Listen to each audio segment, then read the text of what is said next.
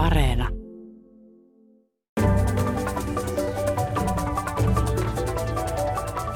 Onko Puolan EU-ero, eli Polexit, josta silloin tällöin puhutaan, millään lailla todennäköistä? Ja kun Puolan talous kasvaa kovaa vauhtia, niin milloin Puola mahdollisesti saavuttaa sen tason, että se ei olekaan enää EUn nettosaaja, vaan nettomaksaja?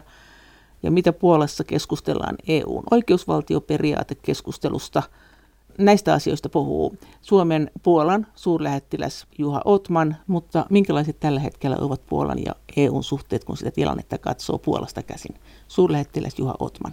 Tämä on hyvin jakautunut ja Puolahan tukee omaa EU-jäsenyyttänsä ja mediassakin on paljon puhuttu tästä Pollexitistä, niin se ei ole oikeasti ajankohtainen eikä sitä oikeastaan kukaan haluakaan, koska Puola hyötyy ihan valtavasti EUsta sanotaan, että Puolalle silloin kun aikoinaan Puola liittyi, niin se oli tämmöisen niin kuin euroatlanttisen integraation tietty tämmöinen päätepiste. Puolahan liittyi NATOon jo vuonna 1999 ja sitten 2004 Euroopan unionin osana tätä isoa itälaajentumista, jossa kymmenen uutta jäsenmaata tuli unionin sisälle. Ja tämä merkitsi heille semmoista sekä poliittista että taloudellista että turvallisuuspoliittista irtiottoa siitä kommunismiajasta ja se kytki Puolan länteen. Ja EU-jäsenyyden myötä siitä käynnistyi myöskin tämmöinen todella niin kuin valtava, että jos puhutaan niin kuin Saksan talousihmeestä toisen maailmansodan jälkeen, niin tämä taloudellinen kehitys EU-liittymisen jälkeen on ollut ihan valtava. Ja mitä mäkin olen kierrellyt eri puolilla Puolaa ja tavannut esimerkiksi meidän kunniakonsuleita, niin, niin monet heistä sanoo, että näiden EU-rakenne- ja tukien avulla käynnistytään todellinen talouden ja yhteiskunnan jälleenrakentaminen ja uudistaminen. Koska Puolahan oli hyvin pitkälle toisen maailmansodan jälkeen rauniona – ja esimerkiksi Varsovaa jälleen rakennettiin vielä 70-luvulla, vanha kaupunki jälleen rakennettiin 70-luvulla Kuninkaanlinna, mutta niin kuin monissa paikoissa tämä infrastruktuurin modernisointi käynnistyi vasta sen EU-jäsenyyden jälkeen. Et sen takia kyllä tuki EUlle on valtava, mutta totta kai nyt 2015 jälkeen, kun laki- ja oikeuspuolue nousi valtaan ja miten myöskin EUn sisällä, varsinkin 2008 alkaneen finanssikriisin jälkeen, tämä EUn yhtenäisyys ja positiivinen suhtautuminen EUhun on saanut niin kuin uusia nyansseja ja, ja on EU-kriittiset puolueet kasvattanut kannatustaan, niin myöskin tämä kritiikki EUta kohtaan on lisääntynyt varsinkin niin kuin hallituksen taholta. Ja se tarina tai narratiivi on tällä hetkellä puolella se, että ikään kuin on kahden kerroksen EU-jäseniä, että on nämä vanhat, siihen lasketaan vielä Suomi, Ruotsi ja Itävalta, jotka liittyy 1995 ja sitten nämä 2004 tai sen jälkeen liittyneet jäsenmaat ja että komissio ja EU-instituutiot kohtelee eri lailla niin sanotusti vanhoja jäsenmaita ja uusia jäsenmaita. Ja sitten myöskin Puolan hallitus kritisoi aika lailla sitä, että myöskin EU-toimielimet ylittää toimivaltuutensa ja ottaa ohjeita Berliinistä tai Pariisista. Eli tämän tyyppistä keskustelua käydään aika paljon. Mutta sitten tietysti oppositio ja hallitukselle kriittinen media niin kritisoi hallitusta siitä, että on esimerkiksi tämä oikeusvaltiokiista ja että tämä johtaa kuitenkin pitkässä juoksussa sitten polleksitiin, mikä ei ole mahdollista, ellei Puola tai joku jäsenmaa itse päätä erota. Mutta miten, miten se on selitettävissä, että Puolassa on ollut hirveän iso talouskasvu, Puola on hyötynyt EUsta, mutta sitten on olemassa paljon köyhiä EU-maita, jotka on vain jäänyt köyhiksi, mutta Puola on ottanut tämmöisen spurtin. On tietenkin ottanut viroja, on näitä nyt muitakin. Ja on tietysti Puola saanut tosiaan paljon rahaa EUlta, mutta mikä se on sun mielestä se selittäjä, että Puolallahan taitaa olla tällä hetkellä EUn kovin talouskasvu. Tosin se on kyllä lähtenyt pahalta takamatkalta. Sehän on melkein niin kuin per capita EUn köyhin maa. Ihan siellä hännän huippuidessa. No se on ihan totta, että pohjalta on helppo nousta ylös, mutta onhan Puolan bruttokansantuote jo saavuttanut esimerkiksi Portugalin. Ja jostain muistan nähneeni sellaisen arvion, että Puola on lähtenyt siitä, että kun seuraavissa rahoituskehyksissä, jotka siitä alkaisi vuonna 2027 jälkeen, että Puola olisi jo nettomaksaja. Mutta se, että ehkä selittyy tällä yleiseurooppalaisella Meillä on paljon, korostetaan sitä niin kuin kansallisvaltioiden roolia, sitä suvereniteettia, eli aika paljon vähän niin kuin sitä, mitä, mitä niin kuin britit, että, että halutaan se kontrolli takaisin. Ja tietysti sitten nykyisen hallituksen niin kuin arvopohja on hyvin konservatiivinen, kristillisiä perhearvoja korostava Puola on vahvasti katolinen maa. Nähdään, että sitten nämä läntiset EU-maat edustaa tällaista vihervasemmistolaista rappiota tai dekadenssia, joka murentaa perinteistä puolalaista yhteiskuntaa, joka perustuu kristillisiin konservatiivisiin arvoihin. Perheyhteisö, joka perustuu miehen ja naisen väliseen avioliittoon, on sen yhteiskunnan keskiössä. Et se tulee ehkä jossain määrin tästä, mutta totta kai se on sitten myöskin populistista, eli Puolan EU-politiikka ja ulkopolitiikka on hyvin alisteista sisäpolitiikalle, eli se sisäpoliittinen keskustelu määrittelee hyvin paljon näitä EU- ja Puolan ulkopolitiikkaa. Toisaalta sitten myöskin monta kertaa tämä retoriikka on suunnattu, niin kuin kaikissa maissa, kotimaiselle äänestäjäkunnalle. Ja sitten Brysselissä tai EU-kollegoiden tai muiden maiden kanssa käytetään vähän erilaista retoriikkaa ja kielenkäyttöä onko se kuinka yleinen käsitys, että saattaa olla, että vuoden 2027 budjettineuvottelussa Puola olisi jo nettomaksaja? Mä en nyt muista ihan tarkkoja lukuja, mutta kun mä katselin yhtä sellaista karttaa, missä oli näitä verrattu eri alueiden ostovoima korjattu ja bruttokansantuotteita siihen keskiarvoon, niin Varsovan aluehan on jo ylittänyt sen. Ja jotenkin mun tuli semmoinen, että se on ehkä noin 80 prosenttia tästä EU-keskiarvosta tällä hetkellä. Et kun sanotaan meillä Suomessa, niin Uusimaa ylittää selvästi, ja, mutta sitten muu Suomi on siinä niin, no, on keskiarvon pikkasen alla tai, tai yläpuolella. Ja, eli kyllä, kyllä mä näkisin, että mitä tässä nyt menee viisi vuotta, jos tämä talouskasvu jatkuu tätä vauhtia noin 4-5 prosentin vuositasolla, niin kyllä Puola voi hyvinkin saavuttaa sen EU-keskiarvon. Mutta ja. tämä on tietysti spekulaatiota, että en mä nähnyt, mä, tämä oli vain tämmöinen, minkä mä muistan, muistan nähneeni jossain, että, että Puola uskoo, että seuraavien rahoituskehyskaudella se olisi, olisi jo saavuttanut tämän EUn keskiarvon. Ja sehän on Puolan tavoitteena. Että Puolahan on ilmoittanut, että he liittyy euroon siinä vaiheessa, kun he on saavuttaneet läntisen Euroopan elintason.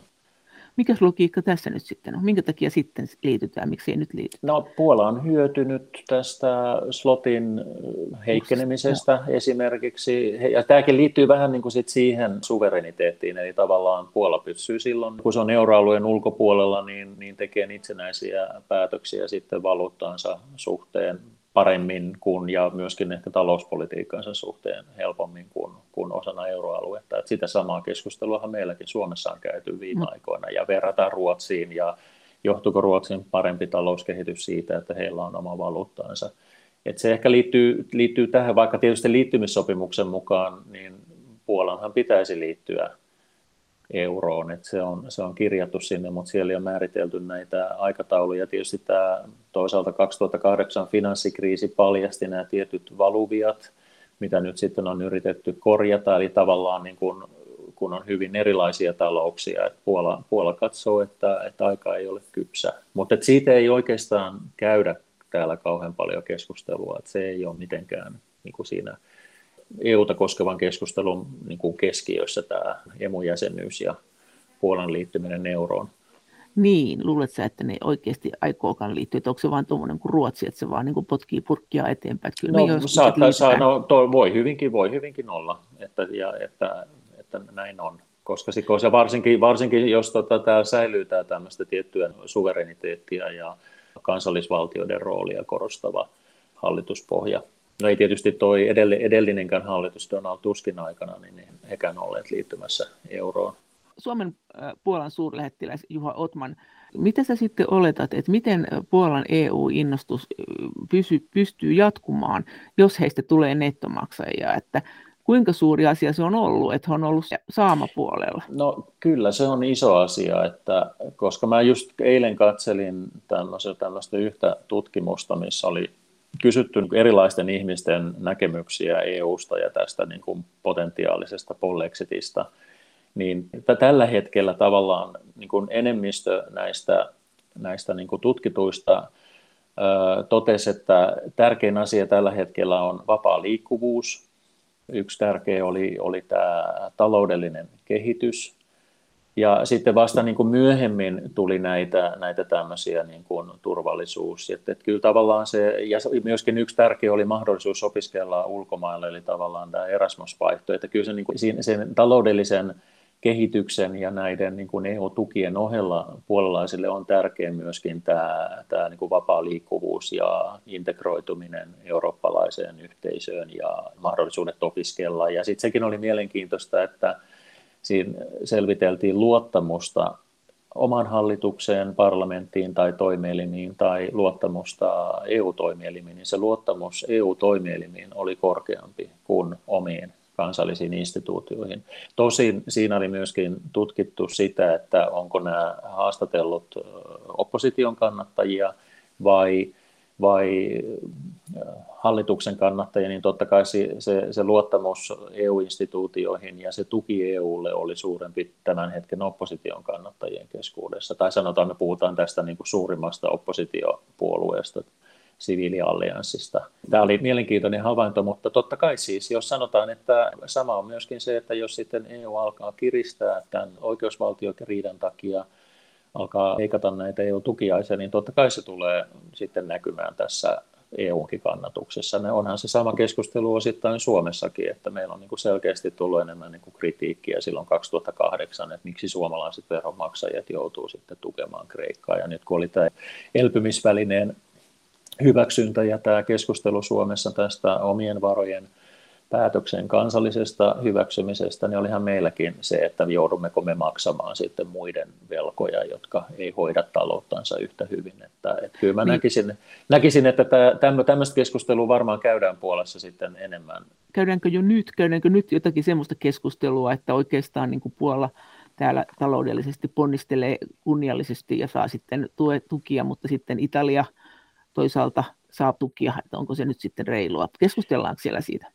Ei, ei oikeastaan, tota, siis ei, ei siitä käydä keskustelua, ja kun puhutaan näistä EU-tukiaisista ja tavallaan meilläkin on se, se sanonta, että koiran ei pitäisi purra ruokkivaa kättä, että sen, sen laulu ja laulat, jonka leipää syötte, kun on vähän niin kuin kritisoitu sitä, että miksi Puola on niin kriittinen EUta kohtaan, tai, tai, tai sanotaan niin kuin Puolan nykyinen hallitus, huomioiden sen, että he on itse asiassa suurin, ei suurin per capita, mutta suurin absoluuttinen EU-tukien saaja, että he tulee nyt tällä seuraavalla rahoituskehyskaudella niin saamaan EU-budjetista heidän nettosaantonsa, eli jos vähennetään tavallaan se, hehän maksaa myöskin jotain budjettiin ja sitten saamat se nettosaanto on yli 60 miljardia euroa, plus sitten he on saamassa lahjarahaa tästä elpymisvälineestä yli 20 miljardia, plus sitten vielä lainoja päälle, että sehän on valtava summa rahaa, mutta he kokee sen niin, että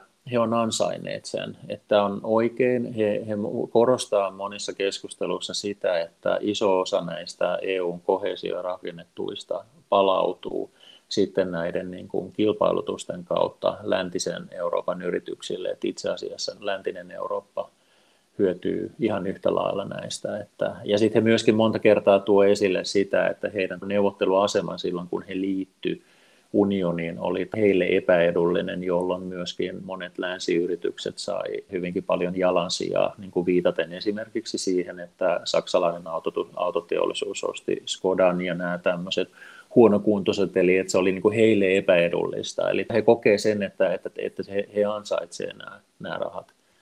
Miten sä sanoit tuossa, että heille on paitsi nämä EUn rahat tärkeitä, niin myös tämä vapaa liikkuvuus. Ja sehän on tietysti ollut hyvinkin tärkeää, kun puolalaiset on käynyt töissä, nyt esimerkiksi Britanniassa, jossa nyt ei enää olekaan niin helppo käydä töissä, mutta siis Puolan ulkopuolella, että se on ollut iso juttu Puolalle. Virossahan on kuitenkin käynyt niin, että kun on tämä talous ruvennut vetämään ja palkat noussut, niin se halukkuus käydä muualla on vähentynyt. Näkyykö se Puolassa?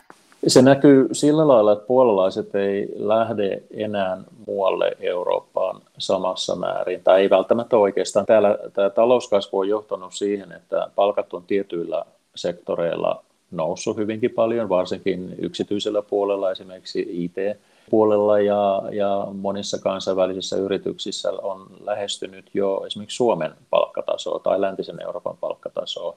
Jolloin puolalaisilla ei ole samanlaista motivaatiota lähteä muualle töihin, koska täällä on käytännössä täystyöllisyys. Puolassa on työttömyysaste semmoista 5 prosentin luokkaa ja läntisellä, läntisessä Puolassa, mikä on se vaurain osa, niin puhutaan jo täystyöllisyydestä, että siellä on semmoista 2-3 prosentin työttömyysastetta ja, ja sitten itäisessä puolessa työttömyysaste on korkeampi, eli, mutta työn perässä ei tarvitse lähteä enää. Ja, sitten, ja Puola on sit korvannut hyvin paljon sitä länteen muuttanutta työvoimaa rekrytoimalla niin massiivisen määrän esimerkiksi Ukrainasta ja myöskin nyky, nyt tällä hetkellä Valko-Venäjästä, muista näistä entisen Neuvostoliiton maista ja nämä nimenomaan pyörittää iso osa palvelusektorista rakennussektorilla, kuljetuspalveluissa, maataloudessa. Eli tämäkin mielikuva Suomessa on niin kuin pikkasen väärä siinä mielessä, että kun Puola on suhtautunut kriittisesti tähän niin kuin maahanmuuttokeskusteluun ja näiden turvapaikanhakijoiden liikutteluun EUn sisällä, ja Puola on koko ajan korostanut sitä, että kukin jäsenmaa itse saa päättää sen, että ketä ottaa ja paljonko ottaa. Niin se ei ole, se ei ole sitä kokonaiskuvaa, eli, eli Puola on itse asiassa myöntänyt eniten EU-maista työlupia ulkomaiselle työvoimalle. Että tämäkin on, on niin kuin mielenkiintoinen, mutta se on työperäistä maahanmuuttoa tietenkin. Mutta se on myös tämmöistä halpatyövoimaa. No joo, voidaan sanoa, mutta on siellä myöskin esimerkiksi valko niin on, on houkuteltu paljon IT-alan osaajia, että se ei ole pelkästään. Että se, se on tavallaan muuttunut paljon nyanssoidummaksi, mutta totta kai se niin kuin aikaisemmin on ollut, ollut enemmän sitten tätä halpatyövoimaa tai jotka tekee niitä matalapalkkatöitä, mutta se on muuttunut myöskin. Eli Puolakin joutuu kilpailemaan asiantuntijoista. Mm. Että täällä on arvioiden mukaan toista miljoonaa ukrainalaista, joka tietysti tämä geopoliittinen tilanne 2014 jälkeen on sitten niin kuin lisännyt tätä maastamuuttoa myöskin Ukrainasta, mutta sitten ukrainalaiset mielellään tulee myöskin Puolaan, koska Puola on naapurimaa, se on niin kuin kuitenkin, heillä on yhteistä historiaa, kieli on suhteellisen lähellä, eli he oppii Puolaa suhteellisen helposti sen sijaan, että ukrainalaiset muuttaisi läntiseen Eurooppaan, esimerkiksi Saksaa, jossa sitten jo kieli on erilainen ja kulttuuri on hieman erilainen. Että... Mutta virtavia siihen, että Puola entistä helpommin voisi selvitä ilman EUta. Että sanoit, että tämä Pol Exit, tämä Puolan EUsta eroaminen, niin se ei no. ole millään lailla todennäköinen, mutta kyllä tuossa nyt rupeaa, kun sua kuuntelee, niin siinähän on nyt tiettyjä jännitteitä. Ei ole kohta enää nettosaajia, ei ole enää niin, niin riippuvaisia siitä, että maan kansalaiset pääsee muualle töihin ja voi sitten tuoda rahaa Puolaan. Että, ja sitten nämä, onhan, kun sä sanoit, että siellä pidetään niin kuin vasemmiston viherhörhöinä tätä EUta ja heillä on oman vahva kulttuurinsa, niin onhan tuossa nyt jo aika monta trendiä. Uskalletaanko me luottaa näihin eurobarometreihin ja niiden kyselyihin? Kyllä, mä, mä, tuossa mä olen vähän eri mieltä se, sen takia, että Puola hyötyy paitsi näistä EU-tuista, niin sisämarkkinoista. Puolan viennistä niin kuin valtaosa, noin 80 prosenttia suuntautuu EU-maihin. Saksa on suurin kauppakumppani, Saksa on suurin investoija ja Puolan sijaintihan on hyvä. Se on iso markkina, 38 miljoonan markkina Saksan vieressä keskellä Eurooppaa. Et se on, niin me puhutaan usein niin kuin Itä-Euroopasta, mutta Puolahan on lännempänä kuin Suomi, eli voidaan puhua itäisen Keski-Euroopan maista. Puolan talous perustuu hyvin pitkälle sisämarkkinoihin. Puolalla on tietyillä sektoreilla erittäin iso siivu sisämarkkinoista, esimerkiksi kuljetuspalveluissa – puolalaiset on todella vahvasti edustettuina. Tämä on tietynlainen kokoonpanoteollisuuden keskus, jossa tuotteet suuntautuu sitten muualle EU-alueelle. Kyllä se tavallaan taloudellinen riippuvuus EUn sisämarkkinoista on niin iso, että, että puolalaiset kyllä ampuisi niin kuin ihan omaan jalkaansa, jos ne päättäisi lähteä. Taloudelliset realiteetit kyllä pitää huolen siitä, että Puola pysyy visusti Euroopan unionissa. Suomen äh, Puolan suurlähettiläs Juha Otman No miten tämä oikeusvaltioperiaatekeskustelu? EUhan on kritisoinut Puolaa. Mikä tällä hetkellä on tämä tilanne, mitä, mitä Puolassa tästä sanotaan? Siinäkin hallituksen sisällä on hyvin paljon ristivetoa, eli tämä kaikista kriittisin tässä kysymyksessä on tämä oikeusministeri Zobro ja hänen edustamansa Solidarna Polska-puolue, joka on tämän laki- ja oikeuspuolueen apupuolue hallituksessa – Ja se perustelu, miksi sit 2015 jälkeen lähdettiin Puola niin kuin uudistamaan oikeuslaitosta, joka sitten taas EU-mielestä on johtanut sen poliittiseen kontrollin ja sen itsenäisyyden rapautumiseen, niin hallituksen perusteella, että, tai, tai se tausta oli se, että hallitus katsoi, että siellä on vielä näitä niin kuin kommunistihallinnon aikaisia tuomareita, jotka on syyllistynyt niin kuin ihmisoikeusrikkomuksiin, jotka on ollut osa, osa, osa sitä, sitä regiimiä, eli ne pitää putsata, ja sitten myöskin, että tämä on tehoton tämä oikeuslaitos, mikä ei niin kuin ainakaan komission tämmöisten arvioiden mukaan pidä paikkaansa, että Puolan oikeuslaitos on ihan hyvää EU-keskitasoa ollut. Ja sitten toisaalta tämä, että siellä on näitä kommunistiaikaisia tuomareita, niin EUn arvio on ollut, että sekä ne ei pidä paikkaansa, kun tuomareiden keski-ikä on noin pikkasen päälle 40 vuotta, että se ei ole mahdollista. Ja siellä jo silloin tämän kommunistihallinnon kaaduttua, niin tehtiin tiettyjä puhdistuksia tai siivottiin näitä vanhoja tuomareita. Että kyllä se tavoite on ollut todellakin sitten tämän poliittisen ohjauksen lisääminen. Ja sitten myöskin tuo oikeusministeri on yhdistettynä valtakunnan syyttäjään, eli se on niin kaksoishatutettu.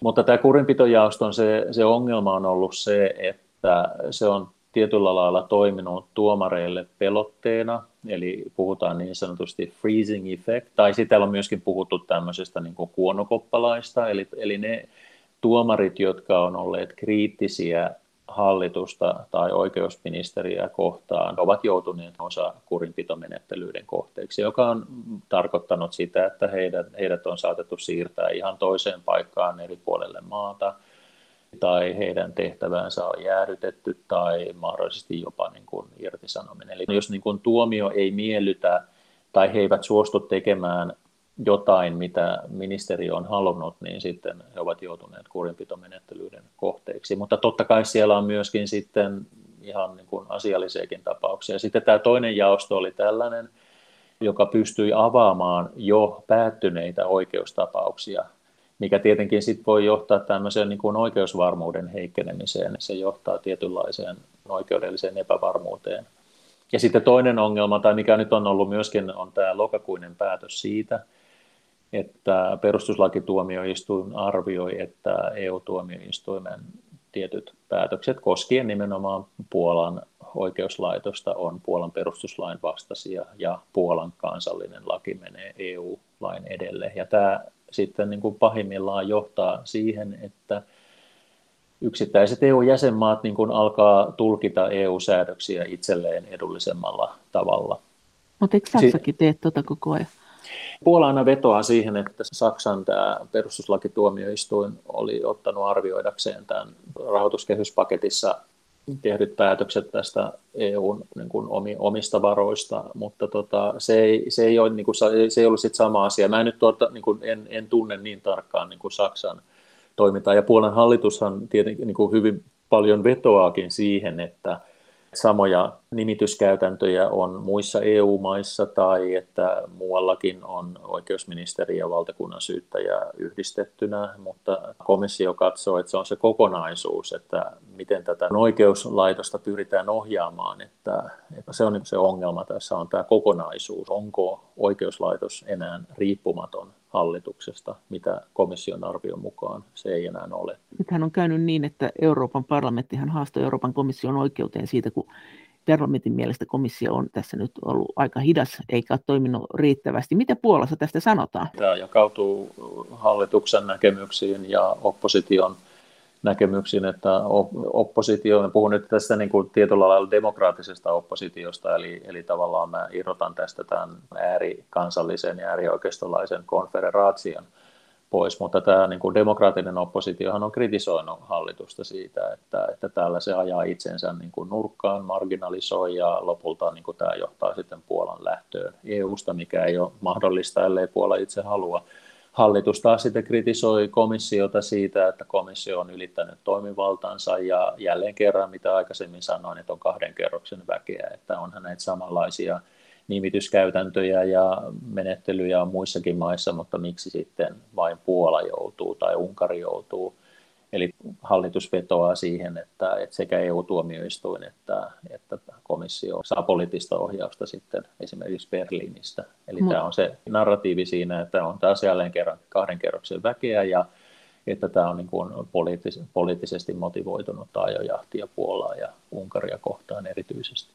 Mutta sitten tässähän on se uhka, se, että jos Puola ei toteuta oikeusvaltioperiaatetta EUn mielestä, niin sitten siltä pidätetään näitä budjettirahoja. Ja on puhuttu myös, että näitä elvytysrahoja. Joo, siis toi, tämän oikeusvaltioriidan takia komissiohan ei ole näyttänyt vihreätä valoa tälle Puolan kansalliselle el- elvytyssuunnitelmalle, joka, joka siis tavallaan mer- tarkoittaa sitä, että miten Puola tulee käyttämään näitä elpymisrahoja. Puola lähetti sen komissiolle toukokuussa ja se, sitä ei ole vieläkään ole hyväksytty ja se nimenomaan johtuu tästä oikeusvaltiokiistasta ja lähinnä nyt siitä, että Puola on kieltäytynyt maksamasta näitä. Sillähän määrättiin siitä, että se ei lopettanut sen kuripitojaoston toimintaa, niin määrättiin miljoonan euron päiväsakot. Ja siihen arviointiin perustuu myöskin tämä eurooppalainen ohjausjakso, jossa tämä komissio määrittelee tiettyjä tavoitteita eri jäsenmaille, mitä tulee talouteen, mutta siihen liittyy myöskin tähän niin kuin oikeusvaltioperiaatteeseen liittyviä elementtejä, ja kun Puola ei ole niitä toimeenpannut, niin komissio ei ole antanut vihreitä valoa tälle elpymissuunnitelman hyväksymiselle. Sitten kun se antaa sen, niin se menee vielä neuvostoon jäsenmaiden arvioitavaksi, jolloin sitten muilla jäsenmailla on myöskin mahdollisuus sanoa, sanoa sanansa siitä, ja sitten kun se on hyväksytty, niin komissio maksaa sitten jäsenmaalle sen 13 prosenttia tästä kokonaispotista, mitä kukin jäsenmaa saa. Mutta tämä on tosiaan nyt jäissä, ja sitten toinen iso asia on tämä 2020 joulukuussa hyväksytty rahoituskehys kaudelle 2021-2027, joka sisälsi tämän oikeusvaltiomekanismin.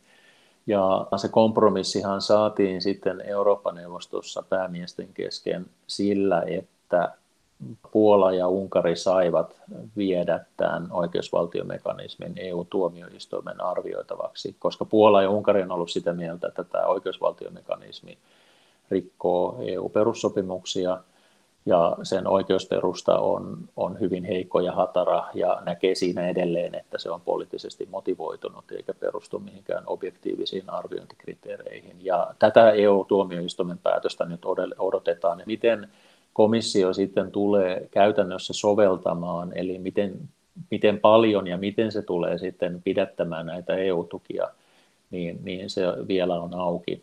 Ja se pointti on niin kuin se, että se koskee lähinnä sitä, että on uhka sille, että EU-tukia käytetään väärin. Ja sitähän niin täällä on pikkasen tapahtunut. Mä mainitsin tämän oikeusministeri Sobron. Täällähän on yksi keissi, jossa tämä puolue on saanut EU-tukia tiettyyn niin kuin projektiin ja sitten ne rahat onkin käytetty niin kuin puoluekokouksen järjestämiseen ja tietysti sitten kun kysymyksessä on oikeusministeri, joka on myöskin valtakunnan syyttäjä, niin minkälaisiin toimenpiteisiin ei ole ryhdytty. Tämä oikeuslaitoksen toimiminen poliittisessa ohjauksessahan johtaa sitten pahimmillaan tietynlaiseen niin kuin rankaisemattomuuteen.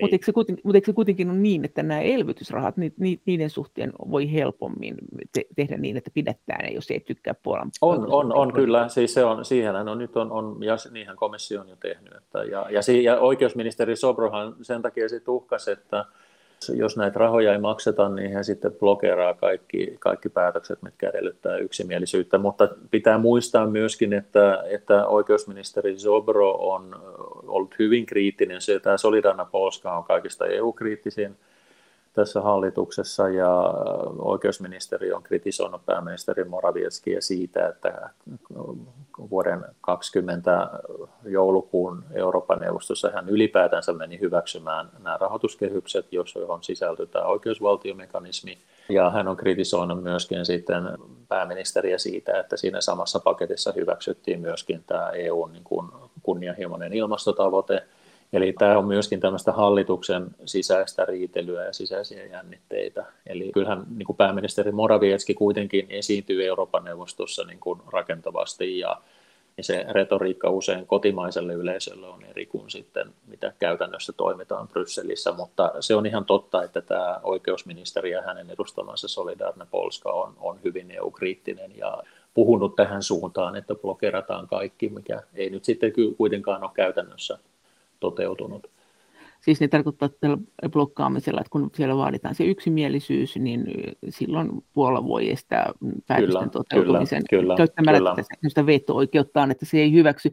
Mutta tässä just juteltiin, että sehän on aika kiinnostava juttu kuitenkin, jos mennään sen verran taaksepäin, että Puolassahan joskus 1500-luvun lopulla, niin perustettiin systeemi, ja sehän jatkui tuonne 1700-luvulle saakka, että Puolaa hallittiin niin, että siellä oli aatelistolla paljon, hyvin paljon valtaa, ja joka ainoalla valtiopäivän jäsenellä oli veto-oikeus kaikkiin, päät- kaikkiin Kyllä. päätöksiin.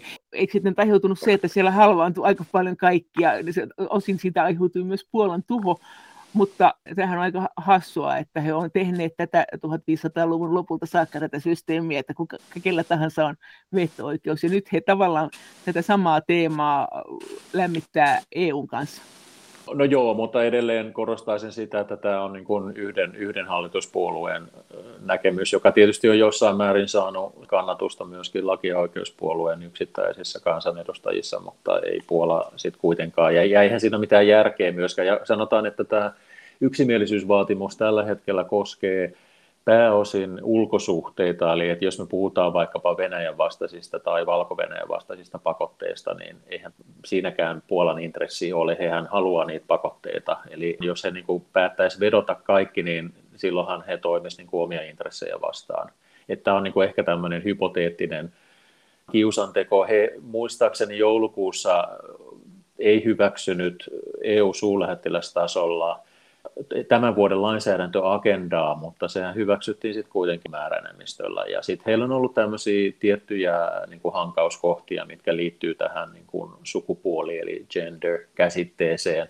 Mutta siinäkin, jos meillä on kolmas maa huippukokouksia, ja niihin liittyy aina sitten semmoinen niin kuin julkilausuma, joka on niin kuin yhteinen julkilausuma, ja EU sen korostaa naisten asemaa, ja sukupuolten välistä tasa-arvoa käytetään sitä gender-käsitettä, joka, joka, voida, joka on niin laajempi kuin vaan se perinteinen mies ja nais, vaan siinä voi olla sitten niin kuin muun sukupuolisia ja muuta, niin Puolan jossain vaiheessa niin kuin vaati niiden poistamista, mutta nyt he on niin tyytynyt siihen, että he antaa sitten niin kuin tämmöisen oman julistuksensa, jossa he kertoo, miten he tulkitsevat tätä sukupuolisuuskäsitettä. Että sekin niin kuin nä, nä, se, siinäkin näkee se, että Puola kuitenkin on, on sitten aika rakentava ja samoin esimerkiksi tämä 2020 joulukuun Euroopan neuvoston päätelmät, mitä koski ilmastopolitiikkaa niin, tai näitä ilmastotavoitteita, niin vaikka Puola ei sitoutunut näihin tavoitteisiin, niin he silti hyväksyneet. Puola tulkitsee, että tämä koskee, nämä koskee kollektiivisesti EUta, mutta se ei koske niin kuin suoranaisesti Puolaa. Et Puola toimii kuitenkin sitten EU-ssa aika rakentavasti, mutta totta kai tämä oikeusvaltiokiista niin kuin hiertää ja tietyllä tavalla niin kuin marginalisoi Puolaa huomioiden sen, että Puola on EUn väestöltä viidenneksi suurin jäsenmaa. Suomen äh, Puolan suurlähettiläs Juha Otman, Miten sitten tuo ympäristöpolitiikka, mitä siellä sanotaan siitä? Siis Puolahan nyt on kuulusti hyvin riippuvainen kivihiilestä ja EU sitä sen käyttöä haluaa rajoittaa. Niin hän... Ympäristöpolitiikka täällä pyörii hyvin paljon just tämän ilmasto- ja energiapolitiikan ympärillä. Tavallaan, tavallaan jos me puhutaan EUn, EUn ympäristöpolitiikasta, niin Puola poikkeaa hyvin paljon niin kuin Suomen, Suomen, Suomen kannoista. Ja, eli tässä suhteessa me ei olla oltu samanmielisiä. Täällähän on iso ongelma on nämä ilmansaasteet. Eli, eli jos me katsotaan jotain niin kuin Euroopan saastuneimpia kaupunkeja, niin niistä, niistä aika moni on Puolassa ja ilmanlaatuhan on täällä talvisin oikeasti huono, että mekin seurataan lähetystyssä tätä ilmanlaatua ja erilaisten applikaatioiden kautta ja, ja usein Puolan kaupunkien ilmanlaatu saattaa olla huonompi kuin esimerkiksi tietyissä paikoissa Intia tai Kiinaa, että, että se on niin oikeasti ongelma ja muistan nähneeni semmoisen, että on kymmeniä tuhansia ihmisiä, jotka vuosittain – kuolee osittain näistä ilmansaasteista johtuen.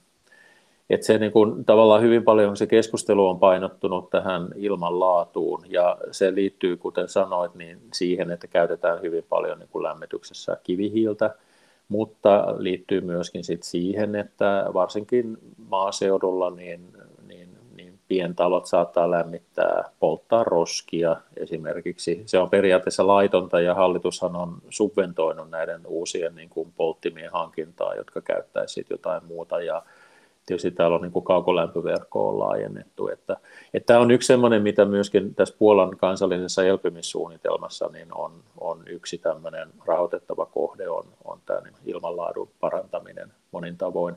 Suomen äh, Puolan suurlähettiläs Juha Otman, se valko ja Puolan rajan tilanne. Miten siitä tiedetään tällä hetkellä?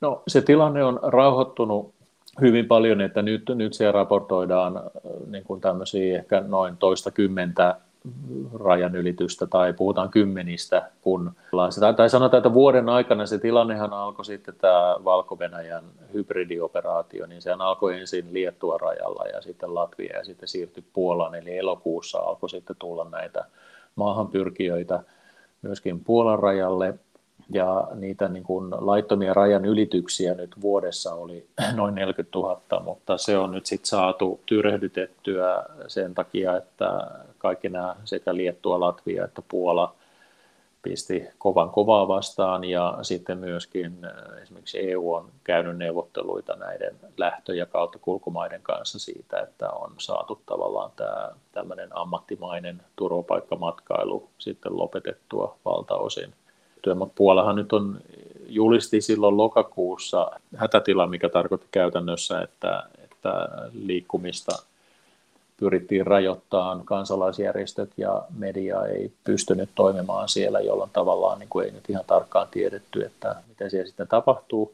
Puolan puolella, että toimittajat hän pääsi valko puolelle kyllä seuraamaan, niin kuin, niin kuin Ylenkin toimittajat oli, oli siellä – toisella puolella rajaa. Mutta se on nyt sitten tyrehtynyt tällä hetkellä, mutta, mutta toki niin kun Puola on täydessä valmiudessa ja on nyt ilmoittanut, että aikovat sitten rakentaa sen vajaan 200 kilometrin levyisen niin kuin, no tiedä, muuri tai fyysinen este, joka, joka maksaa noin yli 200 miljoonaa euroa. Että rakennustyöt on tarkoitus aloittaa nyt tässä, tässä niin kuin lähiaikoina. Sitten tietysti se oppositiohan on kritisoinut hyvin paljon hallitusta siitä, ja kyllähän niin kuin, että, että tätä niin kuin käytettiin sisäpoliittisiin tarkoituksiin, saatiin häivytettyä näitä niin kuin sisäisiä ongelmia tällä rajakysymyksellä, ja kyllähän tavallaan myöskin niin kuin EU-sakin tämä keskustelu oikeusvaltiotilanteesta jäi tämän, tämän niin kuin rajatilanteen varjoon, ja Puolahan toi sitä hyvin paljon esille – esille myöskin EU-tasolla ja tavallaan esitti, esitti tavallaan se narratiivi oli se, että Puola toimii niin kuin suojaa EUn sisärajoja ja toimii tavallaan niin kuin, niin kuin tulppana idästä tulevalle niin kuin uhalle tai maahanmuutolle, että, että kyllähän tämä niin kuin Puolakin, Puola, Puola, Puola niin kuin hyvin, hyvin voivasti toi sitä, toi sitä esille, mutta että toki tässä maahanmuutossakin niin niin totta kai niin kuin kaikki EU-maat on varmaan samaa mieltä, että niin kuin näitä ulkorajoja pitää, pitää niin kuin suojata ja turvata, mutta että kyllä se niin kuin oppositio on kritisoinut hyvin paljon sitä hätätilan julistamista, mikä, mikä sitten johti tietysti niin kuin näiden yksittäisten maahan pyrkijöiden kannalta niin, niin, niin jopa, jopa sitten kuolemiin, että siellähän kuoli niin kuin useita ihmisiä hypotermiaan ja, ja tavallaan se inhimillinen kärsimys sitten niin kuin jäi dokumentoimatta hyvin pitkälle, koska sinne ei päästy. Ja sitten toisaalta se, niin kuin säädettiin uusi laki, joka sitten on niin kuin mahdollistanut nämä tietyt pushbackit, eli, eli että turvapaikkahakemuksia ei ole käsitelty, otettu vastaan. Tästä on tietysti niin kuin hyvin ristiriitaista tietoa, että niin kuin virallisesti Puolan hallitus on todennut kun mekin ollaan sitä selvitelty ihan meidän, kun Suomessakin käydään keskustelua tästä, että mitä jos Suomi joutuu vastaavan hybridioperaation kohteeksi, että minkälaista lainsäädäntöä on, niin, niin kuin virallisesti Puolan lainsäädäntö ei mahdollista tällaista niin kuin tavallaan pushbackkejä, eli tavallaan kyyditään takaisin rajalle eikä oteta, oteta niin kuin turvapaikkahakemuksia vastaan, mutta että taas niin kuin kansa, monet kansalaisjärjestöt ja oppositio on todennut, että, että tai varsinkin kansallinen humanitaariset kansalaisjärjestöt tai ihmisoikeuskansalaisjärjestöt niin on, on sanonut, että näitä, näitä maahanpyrkijöitä niin, niin kyyditään takaisin sinne rajalle. Mutta tämä on tietysti ehkä johtanut siihen, että kun tavallaan tämä tavallaan Valko-Venäjän hybridioperaatio on epäonnistunut, niin, niin, niin silloin, silloin tämä on myöskin tyrehtynyt. Mutta siihen on myöskin vaikuttanut hyvin paljon EUn, EUn oma toiminta, eli on käyty neuvotteluita näiden lähtömaiden ja kauttakulkumaiden, erityisesti kauttakulkumaiden kanssa. Mitä, sitten, mitä EU sitten loppujen lopuksi sanoi Puolalle, tai on nyt sitten sanonut? Mitä, mitä se on sanonut?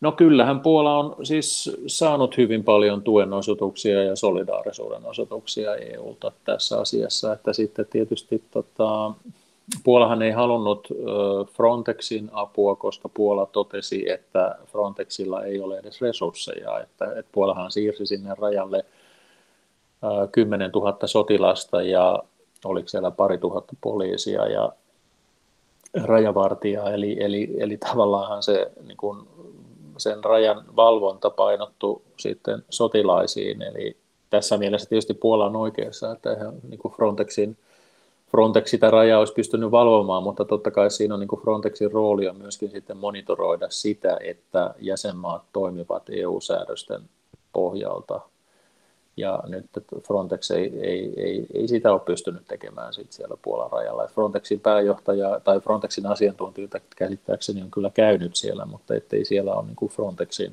omia niin tarkkailijoita Mut miten se, päällä. No entä jäsenmaat? Miten jäsenmaat suhtautuivat? Ketkä oli Puolan puolella tässä tilanteessa ja ketkä ei? No kyllä, mun mielestä tota, tavallaan kaikki, kaikki jäsenmaat osoitti solidaarisuutta Puolaa kohtaan ja käynnistihän se Suomessakin keskustelun siitä, että kyllähän meillä oppositio myöskin niin kuin vaati hallitukselta selvityksiä siitä, että onko varauduttu tämmöiseen, tämmöiseen niin kuin hybridioperaatioon. Mutta kun sitä Puolaa kuitenkin kritisoitiin, että ei tämä nyt mennyt ihan nappiin, että siellä niin kuin tapahtui äh, siis ihmisille, jotka siellä oli, ei, heille kuitenkin kävi huonosti osin, niin siis ohitettiinko tämä nyt sitten eu tämän ensikeskustelun jälkeen, että mitä siitä sitten jäi, siitä sen No ei, kyllä, kyllä, kyllä, kyllä niin kuin meidän täältä katsottuna, niin kyllä, kyllä se niin kuin hyvin paljon näytti siltä, että Puola sai, sai niin kuin tukea. Totta kai sitä niin kuin, tavallaan, varsinkin niin kuin sanoin, nämä kansalaisjärjestöt niin kuin, kritisoi ja totta kai niin kuin, faktahan on se, että olisihan Puola voinut olisi pystynyt kyllä hoitamaan. Näistähän tietysti sitten niin kuin Saksa on nostanut tätä asiaa sille siinä mielessä, että 10 000 sieltä kai onnistuu tulemaan läpi ja, ja päätyi, pääty sitten niin kuin Saksaan, että, että Suomessakin oli tämmöisiä niin kuin raportteja, että Saksan, ohella, ja Saksan ja Hollannin ohella niin suurin osa näistä pyrki Suomeen, mutta se, se kulma perustui ihan tämmöiseen niin kuin Frontexin yksittäisten siellä toisella puolella rajaa tai jossain Liettuan, Liettuan Latvian puolella tämmöisen muutaman maahanpyrkijän otokseen, jotka olisit ilmoittanut, että, että pyrkii Suomeen, että se, sille ei ollut mitään todellisuuspohjaa, että, että nämä nyt olisi Suomeen pyrkinyt. Toki niitä on tullut joitain kymmeniä myöskin Suomeen, mutta siis faktahan on se, että Puola olisi hyvinkin sillä rahalla, mitä se nyt esimerkiksi niin kuin pisti sen, sen piikkilankaidan pystyttämiseen tai mitä ne on laittanut niitä sotilaita, niin he olisi pystyneet niin kuin käsittelemään nämä maahantulijat niin kuin asianmukaisesti ja sitten palauttaa ne, mutta tietysti tässä niin kuin aina tulee tämä keskustelu, että no olisiko se toiminut sitten vetovoimatekijänä, eli tavallaan niitä olisi tullut lisää ja lisää ja lisää, eli Puola sitten päätyy siihen, että pistetään kova kovaa vastaan ja huolimatta sitten näiden tiettyjen yksittäisten maahanpyrkijöiden niin kuin inhimillisestä kärsimyksestä. Suomen Puolan suurlähettiläs Juha Otman, miten nämä Puolan ja Venäjän suhteet tällä hetkellä? Huonot. Onko ne nyt aina vaan huonommat? No heillä ei tämän 2014 jälkeen käytännössä ole ollut korkean tason poliittisia suhteita. Siis 2014 mä tarkoitan tätä Krimin valtausta ja sitten, sitten tätä Itä-Ukrainan tilannetta, niin, niin heillä ei ole korkean tason toimivia suhteita. Et tietysti nyt kun Puola otti tämän puheenjohtajuuden Euroopan turvallisuus- ja yhteistyöjärjestössä Etyjissä nyt vuoden alusta, niin, niin ulkoministeri Rau on tavannut Lavrovin, ei Moskovassa, mutta, mutta niin kuin toisessa yhteydessä, mutta on kyllä sanonut, että hän suunnittelee menevänsä Moskovaan tässä ihan lähiaikoina. No, mutta, niin kuin, mutta, muuten, mutta, mutta se on nimenomaan etypuheenjohtajuuden ominaisuudessa, mutta muuten heillä on, on täysin, täysin nämä niin kuin poliittisen tason suhteet on ollut poikki että totta kai Puola ostaa esimerkiksi maakaasua vielä toistaiseksi, hän Venäjältä ostaa, ostaa myöskin hiiltä, eli käyvät kauppaa Venäjän kanssa, mutta poliittisesti ne suhteet on, on kyllä huonot.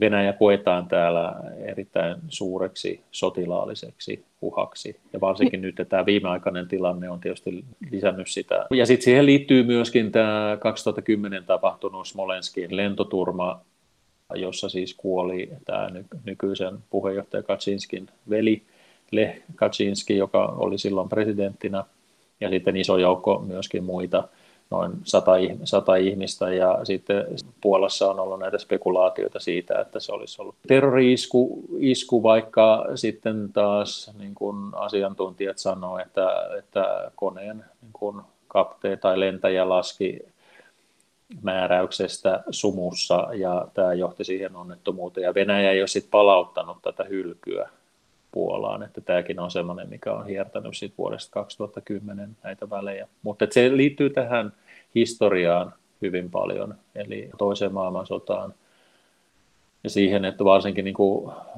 puna-armeija Vistulajoen toisella puolella niin kuin katsoi rauhassa, kun Varsovan kansannousussa sitten saksalaiset tuhos suuren osan Varsovaa. Ja sitten tietysti se siitä johtanut kommunistihallinto, jossa sitten esimerkiksi nämä vastarintaliikkeeseen kuuluvat joutu sitten tällaisen poliittisen vainon kohteeksi. Eli puolalaiset on hyvin katkeria Neuvostoliitolle ja edelleenkin Venäjälle. Ja sitten täällä hyvin niin kuin, historia hyvin vahvasti on esillä myöskin tässä sisäpolitiikassa ja tässä puolalaisen ideologiassa. Että kyllähän täällä muistetaan joka vuosi esimerkiksi tätä Molotov-Ribbentrop-sopimuksen vuosipäivää. Että tavallaan ne, ne, ne, tavallaan ne histo, historian niin kuin arvet, arvet on siellä, siellä pohjalla hyvin, hyvin paljon, mikä, mikä, mikä heijastuu sitten tähän suhtautumiseen Venäjään miten tämä puolustuspolitiikka, miten ne, miten ne tästä nyt, nyt ajattelee, nehän on kuitenkin Natossa tietenkin. Joo, ja sitten tietenkin NATO ja Yhdysvallathan on heille ensisijainen tämmöinen turvallisuuden tuottaja, että Puolahan on niin kuin sinänsä on mukana tässä EUn puolustusyhteistyön kehittämisessä esimerkiksi tässä niin kuin tietyissä hankkeissa, mutta kyllä he lähtee aina siitä, että, että tavallaan niin kuin tämä EU-puolustusyhteistyön kehittäminen ei saa heikentää millään tavalla Naton roolia tai ei saa olla päällekkäistä Naton kanssa.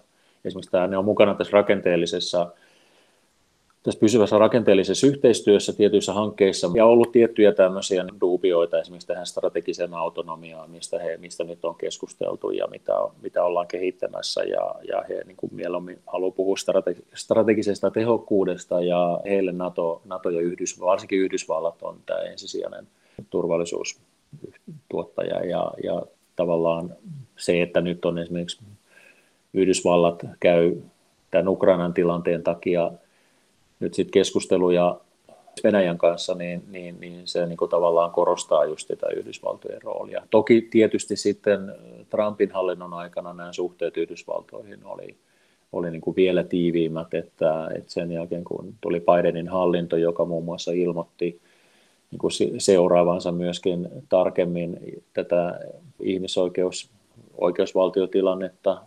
seksuaalivähemmistöjen asemaa ja muuta, niin suhteet, en mä nyt sano, että ne on viilentynyt, mutta ei ole ehkä ihan niin läheiset kuin oli silloin Donald Trumpin aikana, mutta sitten tämä sotilaallinen yhtey- puolustus, niin kuin puolustusyhteistyö on hyvin tiivistä ja Puolahan myöskin nosti suorahankintana nämä F-35-hävittäjät ilman mitään kilpailutusta, että heidän niin kuin tavallaan armeijan suorituskyky perustuu hyvin pitkälle amerikkalaiseen teknologiaan, että että, että se on hy, eri, niin kuin erittäin tärkeä kumppani. Et jos minun pitäisi pistää niin kuin jollain lailla järjestykseen, niin siinä melkein tulee Yhdysvallat, NATO ja sitten vasta EU. Miten sitten nämä Suomen ja Puolan suhteet, että siis onko, ollaanko Puolassa vihaisia Suomelle siitä, että Suomi on nyt niin omalla puheenjohtajakaudellaan nostanut aika paljon esille näitä Puolan oikeusvaltio-ongelmia? En mä sanoisi, että joo, ei Suomen puheenjohtajuuskaudella tämä ei tietenkään ollut niin kuin Puolalle mikään niin kuin positiivinen asia ja eikä, eikä mikään niin kuin suosittu, mutta kun mäkin lähettiläänä sitten jouduin, tai kävin, kävin niin kuin se on aina perinne, että, että sekä tuleva puheenjohtaja käy esittelemässä puheenjohtajuuskauden ohjelman Puolan parlamentissa sekä alahuone Seimissä että senaatissa niin näissä relevanteissa valiokunnissa. Ja sitten esittelemässä tuloksia, niin Puolalaiset oli aika että siellä myöskin on Euroopan ministeri Shimanski oli paikalla, että he sitten niin kuin ohitti sen, että he keskitty sitten keskustelemaan muista prioriteeteista, että he olivat niin kuin mun mielestä hyvin kohteliaita. Toki tietysti mä tiedän, että Brysselissä käytiin varsin kipakkaakin keskustelua silloin Suomen puheenjohtajuuskaudella ja, ja meidän silloinen pysyvä edustaja Maria Rislaki joutui, joutui tietynlaisen niin kuin hyökkäyksen kohteeksi tästä artikla 7 prosessista, jota Suomi ylläpiti omalla puheenjohtajuuskaudellaan.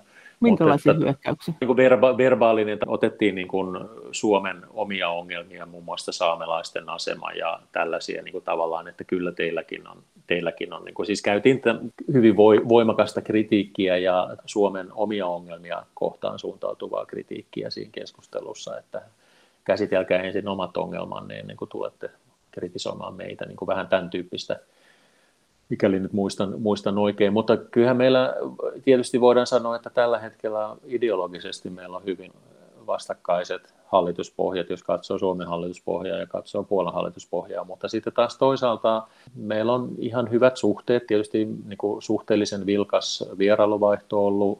Kyllähän Puola on meille tämmöinen tärkeä itämerellinen kumppani, myöskin tärkeä markkina-alue. Et ehkä se mielikuva Puolasta Suomessa on vähän liian yksipuolinen, mikä sitten muuttuu tietenkin ajan myötä, kun ihmiset käy paikan päällä tutustumassa. Että, että... O, onko se liian synkkä sun mielestä? No mun mielestä se on hieman synkkä. Että se, se värittyy justiin näillä tällä riitelyllä komission tai EUn kanssa oikeusvaltioperiaatteesta tämä naisten aborttioikeuden rajoittaminen ja niin. sukupuolivähemmistöt, eli, eli eihän, se, eihän se anna koko kuvaa, että kyllähän niin kuin Puolan talous on erittäin dynaaminen, tämä on muuttunut valtavasti, tänne nousee keskustaan näitä pilvenpiirtäjiä nyt, tällä hetkellä EUn korkein pilvenpiirtäjä nousee tänne.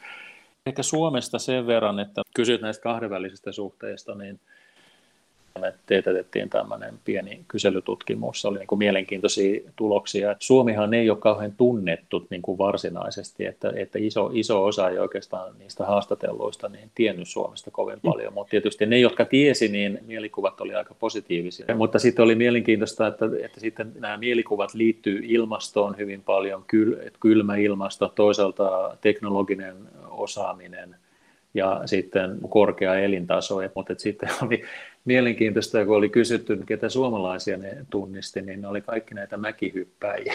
Siellä ei ollut Sansi Beliosta, eikä siellä ollut tota, Carl Gustav Mannerheimia, joka kuitenkin on asunut Puolassa ennen Puolan itsenäistymistä ja toiminut täällä useaan otteeseen, jota myöskin lähetystö on täällä aika paljon pitänyt esillä. Että, että mä kanssa mietin, että minkälainen otos tämä oli, mutta se, ja se, mikä, se, mikä me, niin kuin hyvin paljon, mistä se kiinnostus, se positiiviagenda on, niin on, on myöskin yksi on tämä tämmöinen kaupallistaloudellinen yhteistyö, että kyllähän tämä niin Suomen erittäin kunnianhimoiset ilmastotavoitteet on noterattu täällä, niin kuin kaikkien muidenkin Pohjoismaiden. Että, ja tietysti tämä niin kuin pohjoismainen yhteiskuntajärjestys, niin se herättää tietynlaista ihailua. Ja sitten toisaalta se, mikä miksi Suomelta ehkä siedetään myöskin sitä kritiikkiä, niin kuin me ollaan aina sanottu, että ystävien kanssa voi olla myöskin eri mieltä asioista, niin on tämä meidän toinen maailmansota. Siis se nousee koko ajan esille se, että miten Suomi taisteli Neuvostoliittoa vastaan ja säilytti itsenäisyyden. Että puolalaiset kunnioittaa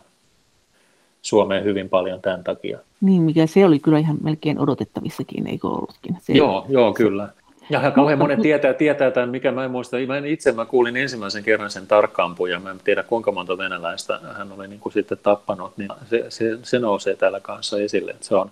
Ja, se, ja se ei niin kuin tavallaan rasita myöskään sitä, että Suomi, Suomi oli kuitenkin liittoutunut Saksan, Saksan, Saksan kanssa, niin se ei, se ei nouse siellä rasitteena, vaan, vaan enemmänkin kyllä he, kyllä he niin kuin muistaa sen, sen tilanteen ja sitten tajuaa sen, että mikä se konteksti oli siinä yhteydessä. Että, Et se on, musta tuntuu monessa suhteessa ehkä sitten erottaa noista muista pohjoismaista, että puolalaiset kyllä kunnioittaa suomalaisia ja Suomen historiaa tässä suhteessa. Näin sanoi Suomen Puolan suurlähettiläs Juha Otman.